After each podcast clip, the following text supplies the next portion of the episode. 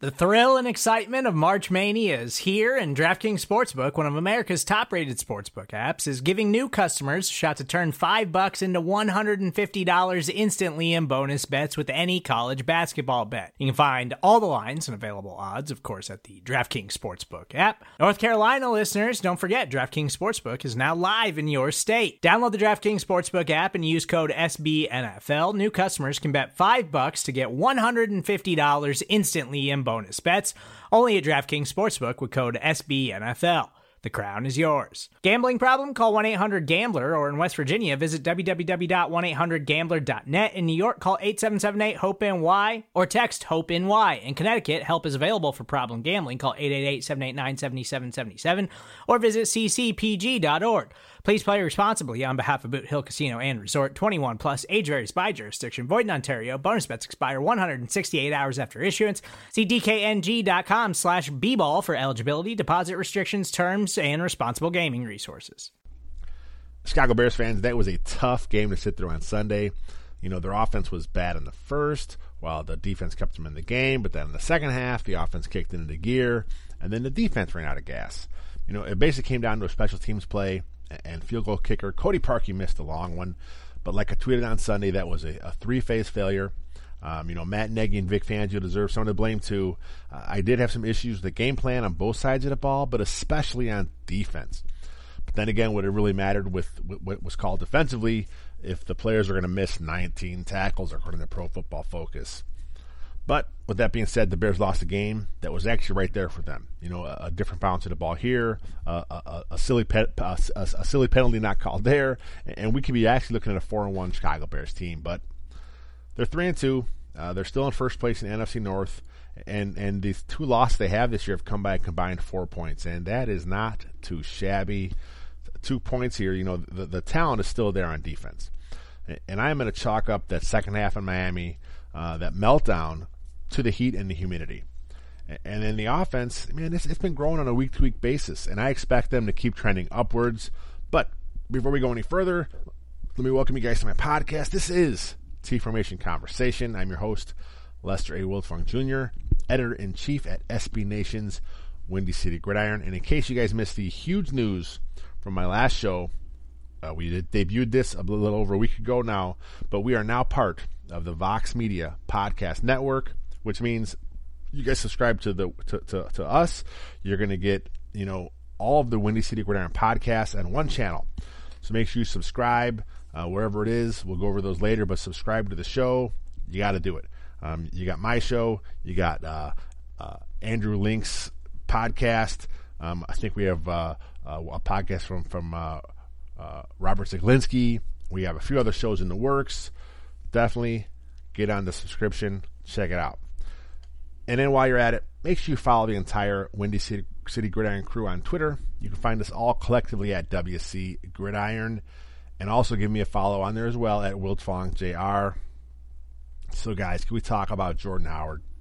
You know, when Matt Nagy was hired as head coach of the Chicago Bears, immediately speculation started up about the type of running back that he needs to run his offense. You know, he's coming from the Andy Reid coaching tree. We're talking West Coast offense, uh, some spread concepts. You know, he wants to, to stretch the field, you know, vertically, horizontally. He wants to get the ball all over the place. And, and that comes with a, a, tailback that can catch the ball out of the backfield. That was the assumption, you know, and, and with what the Bears had, he was inheriting a bruiser in Jordan Howard, and he was inheriting a scat back in Tarik Cohen. You know, Cohen did add a little bit of muscle in, in the offseason, but I still think he's a little small to be a lead back for an NFL team. You know, don't be wrong. I don't think he's he's too slight to play the position. I just think uh, as a guy that is going to be a lead back, you know, I'm not saying the bell cow. I'm saying just the, the starter. You know, I'm not sure he has the size for that. I think in tandem he's perfect, but I think his versatility also leads to him being more of a, a 1B rather than a 1A. You got Tarik Cohen. You can line him up as at, at, at, at tailback. Line him up in the slot as a receiver. On the wing, he can go out wide. He can play some wildcat quarterback for you. So I think the versatility from Tarik Cohen kind of is more of a chess piece that you want, and as a guy that's better coming off the bench.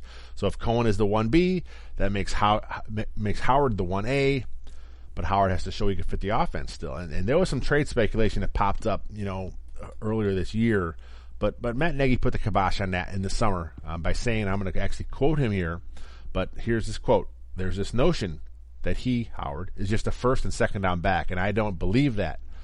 Matt Nagy says, you know, Jordan can play all three downs. We're going to do that. We're going to use him, and we're going to use other guys on first and second down when we need to.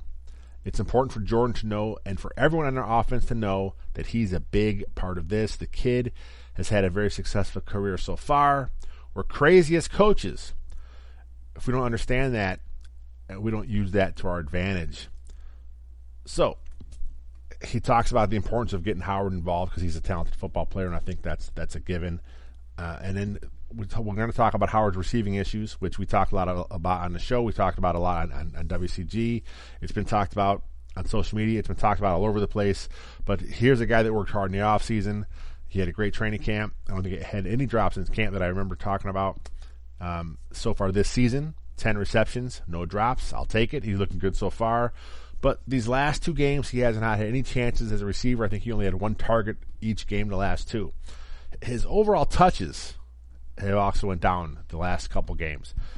In, the first three games, he averaged 21 touches a game, but in the last two games, he's only averaging 12 and a half touches per.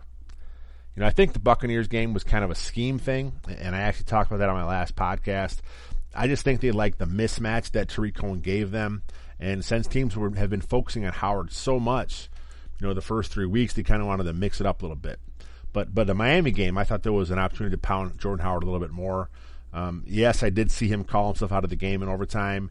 You know, that man was just spent in, in the heat and humidity but I would have liked to see them get a few more touches for Jordan Howard earlier in that game. I think it would have helped him out in the long run. You know, but even though the perception is that he's not getting many chances, his numbers, when you look at them, they really aren't that far off what he did last year. You know, last season he had 92 touches through the first five games in the uh, the John Fox Dowell Loggains offense, and this year in the Matt Nagy offense he has 88 touches. You know, I know math wasn't requirement here, but uh, that's only four touches off from last season. Not really a big deal. You know, I honestly think Jordan Howard's touches and his playing time are going to be determined each week, uh, kind of depending on the opponent, uh, the conditions, the game plan. You know, this is a, a brand new offense. You know, Howard is not the clear cut top dog anymore. The first two years as a pro, he, he didn't start that way as a rookie, but he, he quickly became the, the man. He became the alpha, you know, that rookie year. And, and, then last year again, he was the same same thing. He was the, the top dog, you know. But but this is this is not that offense. This is a different offense. And, and, and GM Ryan Pace made sure he went out there and he addressed the offense in in the off season. And you know, there's just more playmakers in this this season than than years past with Jordan Howard. Mitchell Trubisky, you know, he's playing good. You know, he he looks like you know, the, the, the, the arrow's pointing up on him. You know, the last few games have been good. Honestly, this whole season's been good. Yeah, he's had a few misses here and there, but but overall, his body of work, he's improved each week. His footwork's getting better. His his touch is getting better. You know, he's playing good, and, and like I said, the arrow's pointing up on Trubisky. You know, Tarik Cohen, we talked about him. You know, Allen Robinson. You know, he was a legitimate number one receiver with the Jacksonville Jaguars until he got hurt last year. But this is a guy that has done it in the NFL. You know, the Bears paid him a lot of money. He's in as the number one. And while he hasn't really had a huge breakout game, his presence is felt. And I think him and Trubisky are starting to get that connection a little bit. Uh, Trey Burton, tight end, you know, they brought him in. Anthony Miller, the rookie receiver, you know, he, when he's in there, he's, he's, he's, he makes a difference. And then how about Taylor Gabriel so far? You know, they're using him all over the place. You know, he, he's gotten a couple carries on offense so far as uh, on some, on some end arounds and stuff like that you know, he is their version of Tyreek Hill. You know, him and Tarik Cohen kind of fill that role a little bit as the zebra receiver.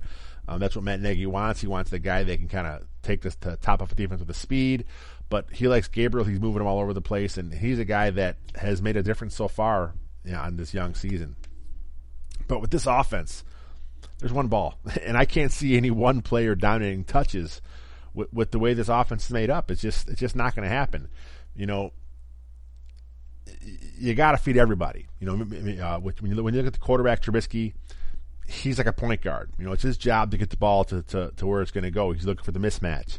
Uh, he's looking for the open guy. You know, and and yeah, some weeks are going to scheme guys differently. That's just the way it is. You know, Matt Nagy is always thinking, he's always teaching, he's always coaching. You know, he wants to find an identity from a week to week basis, and it's going to mix up. I mean, we may see a, a, huge game from, from Robinson in a couple weeks because the the way the the corners may be. You know, we may see a, a bigger role for Trey Burton coming up here because he likes the mismatch a little better. And and and when it comes to Jordan Howard, like I said, I think it's going to come. His touches, his his playing time, and and he was a little frustrated a couple weeks ago, and and I'm okay with that, as long as it doesn't become a thing you know, and, and I want my playmakers to want the ball. There's nothing wrong with that. You know, like I said, but there's a fine line between wanting the rock and being selfish about it. And so far, you know, Jordan Howard or, or, or anyone else in that offense for that matter, no one's making it a thing. You know, they understand what's going on here. They understand it's a young offense growing and learning in the new system. The offense will be fine. Jordan Howard is going to be fine. I have no concerns you know, his playing time percentage, you know, it is trending down a little bit, but again, it's a game plan thing. You know, just kind of so we get get it all out there. Here's a snap percentage in each game so far. Um, I looked it up, so I want to make sure I share it with you guys. Uh, 71% in the Green Bay game, and I think he had a, a five yards uh, per carry pop in that game. A pretty nice game. Not not a lot of uh, touch. I think he had 18 carries, but you know, he looked like Jordan Howard. We just wanted to see him run the ball a little more. Um, week two against the Seahawks, his percentage was uh, 73%. And then the downward trend started um, against the Arizona Cardinals. He was at 62%. And then against the Buccaneers, we talked about, I think it's more of a game plan thing, but he was only at 54% of the snaps. And then last week against the Miami Dolphins, uh, he was at 51%, and that number actually would have been lower uh, if it wasn't for the overtime period. So, as his playing time has de- de- decreased, basically so as his touches, but again, he's only four off of last year's pace. So is there anything really for us to worry about? I don't think so. You know, I still have hopes that this offense, uh, as, as they keep gaining, gaining, gaining some comfort with each other, and as as Matt Nagy gets comfortable as a play caller, which I think that's still an issue in my opinion. And he also has learned how to utilize his talent. I mean, this is all a, a, a thing he has to learn. You know, he's not a finished product by any mean. He's in his first year as a head coach. He's only been a play caller for what 10, 12 games so far. So you know he's he's in a new offense. He's in a new system. He has to balance being the offensive coordinator and being the head coach. And it sucks, but there are going to be some some some some some hiccups along the way. It is what it is. Don't get too down on him. You know, let's see how this whole thing plays out. But but I think the body of work we've seen so far, you know, I think there's some good positives. You know, there are some negatives, but again, they're all learning together. They're growing together, and I think we're going to be good there. You know, we'll see how things go this week against the Patriots. Um, I think the Bears have a chance to play a little ball control, a little more play action stuff with Howard. We'll wait and see what happens on Sunday against the Patriots. And you know what? That is a wrap on our brand new T Formation conversation. Thanks for stopping by, and make sure you guys subscribe to the show by going to the Windy City Gridiron Podcast channel. You can find us on iTunes, on Google Podcasts, on Spotify, on Stitcher, and also on Art19. Make sure you leave the show a rating on there as well. So until next time, bear down, my friends. Hello, I'm Spencer Hall from SB Nation, and I want to tell you about my new show, It Seemed Smart. It Seems Smart is a show about people doing things that, for some reason or another, seem smart at the time. Those things might include doing a little cocaine and driving a bike up a mountain. Or, I don't know, maybe racing 100 miles per hour across the country in the middle of the night with no one's permission. Or even stealing a bat from an umpire's room in a Major League Baseball park. Check it out, and if you like it, tell a friend. I'm Spencer Hall. Don't do anything smart.